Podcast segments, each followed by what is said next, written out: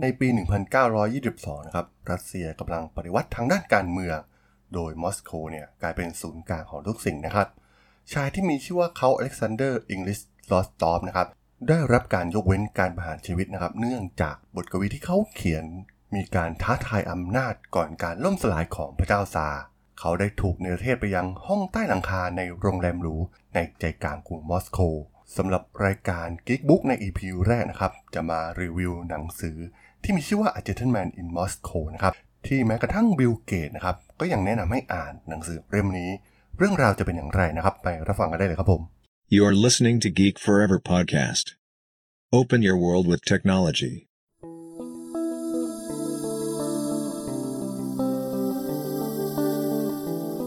This is Geek Book.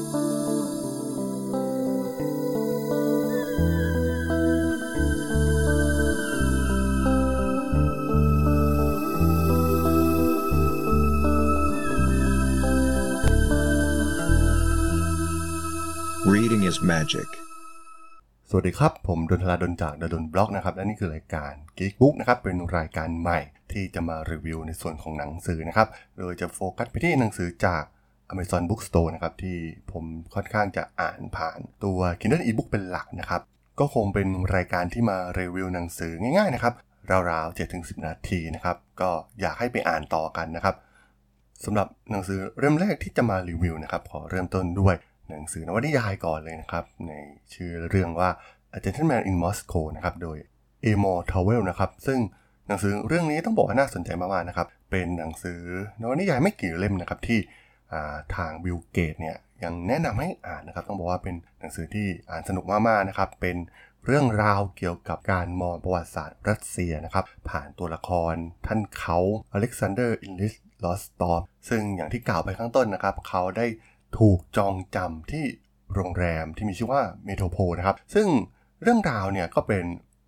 ฉากบรรยากาศจริง ๆ ของอประเทศรัสเซียในยุคนั้นนะครับ ยุคปฏิวัติที่เพิ่งเปลี่ยนผ่านนะครับจากการปกครองโดยระบอบกษัตริย์นะครับ ที่ปกครองโดยพระเจ้าซาเนี่ยกลายมาเป็นระบบคอมมิวนิสต์นะครับที่นำโดยเลนินในยุคปี 1922 นะครับ ใครที่สนใจเรื่องราวของประวัติศาสตร์ในช่วงนี้เนี่ยก็ถือว่าเป็นช่วงที่มีประวัติศาสตร์ที่น่าสนใจนะครับ ผ่านทั้งสงครามโลกครั้งที่ 2 มันมีเรื่องราวที่ถ่ายทอดในหนังสือเล่มนี้เนี่ยมีการดำเนินเรื่องอยู่ราวๆ 30 ปีนะครับ ที่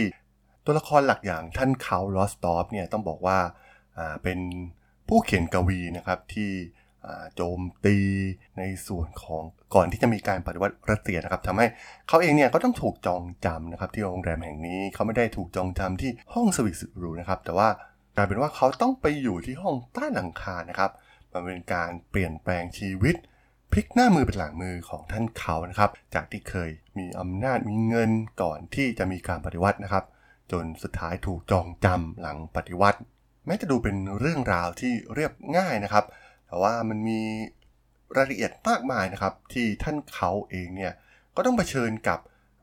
ผู้คนมากมายทั้งชาวเมืองพนักงาน หรือผู้ที่มาเยี่ยมเยียนโรงแรมนะครับ ซึ่งสภาพจิตใจของเขาก็เปลี่ยนแปลงไปตามสถานการณ์ของรัสเซียที่อยู่นอกกำแพงโรงแรม ซึ่งเป็นการ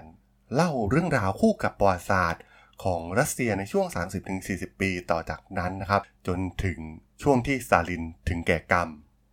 คือเรื่องนี้เนี่ยก็ไม่จำเป็นต้องอมีความรู้พื้นฐานทางด้านประวัติศาสตร์มาก่อนนะครับ สามารถอ่านได้เลยก็ถือว่าเล่าออกมาได้น่าสนใจนะครับ ตัวละครอยากอย่างท่านท่านเขาลอสตอฟก็มีการถ่ายทอดการดำเนินเรื่องนะครับ เป็นการผสมผสานระหว่างเรื่องตลกเรื่องดราม่าซึ่งก็เรียกได้ว่าอ่านสนุกไปตลอดทั้งเล่มนะครับ ก็อ่านรวดเดียวจบเลยสำหรับเรื่องนี้ เราจะได้เห็นการเปลี่ยนผ่านครั้งสำคัญนะครับของประเทศรัสเซียในยุคช่วงต้นศตวรรษที่ 1,900 นะครับ ซึ่งมันมีเรื่องราวหลายเรื่องนะครับ ผ่านประวัติศาสตร์ในช่วงนี้ ที่ถือว่าค่อนข้างน่าสนใจการเปลี่ยนผ่านผู้นำนะครับ จากตัวเลนินเองไปเป็นสตาลินนะครับ ซึ่งถ้าใครชอบประวัติศาสตร์เนี่ยก็น่าจะชอบเรื่องนี้มากยิ่งขึ้นนะผมคนหนึ่งที่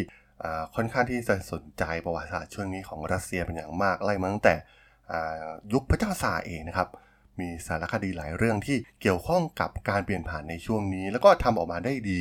ซึ่งหนังสือเล่มนี้เนี่ยก็ถ่ายทอดในส่วนนี้ออกมาได้ดี ผ่านตัวละครอย่างท่านเขาลอสตอฟด้วยความที่เขาเป็นคนเก่งนะครับ แล้วก็เคยเป็นชนชั้นสูงของรัสเซียมาก่อน ซึ่งทำให้ตลอดความวุ่นวายทางการเมืองที่เกิดขึ้นในรัสเซีย แม้เขาจะถูกจองจำก็ตามนะครับ แต่เขาก็สามารถเอาตัวรอดออกมาได้นะครับ เพราะว่า เขาค่อนข้างที่จะเป็นคนเก่งมากๆ ถ้าใครอ่านก็จะรู้นะครับ มันเป็นเรื่องอุดมการณ์ทางด้านการเมืองด้วยนะครับ เรื่องของคอมมิวนิสต์มีการอธิบายรูปแบบของการปกครองแบบนี้นะครับ มีการเข้าไปจิกกัดนะครับรูปแบบของการปกครอง เช่น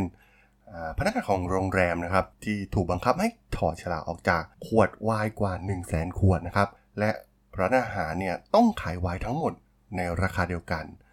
ซึ่งด้วยตัวท่านเคานต์เองที่ เป็นคนเชี่ยวชาญในด้านไวน์เนี่ยก็ต้องถึงกับตกตะลึงในเรื่องนี้นะครับ มันไม่น่าจะเกิดขึ้น และสิ่งสำคัญที่สุดที่ทำให้หนังสือเล่มนี้เนี่ยได้รับความนิยมเป็นอย่างมากในตอนนี้นะครับ มีการรีวิวมากมายตามเว็บไซต์ชื่อดังนะครับ ซึ่งก็ต้องบอกว่ามันเป็นนิยายที่ใช้ภาษาที่อ่านง่ายมากๆนะครับ อ่านได้แบบไม่ติดขัดเลย ดังที่ Bill Gates เองนะครับได้สรุปไว้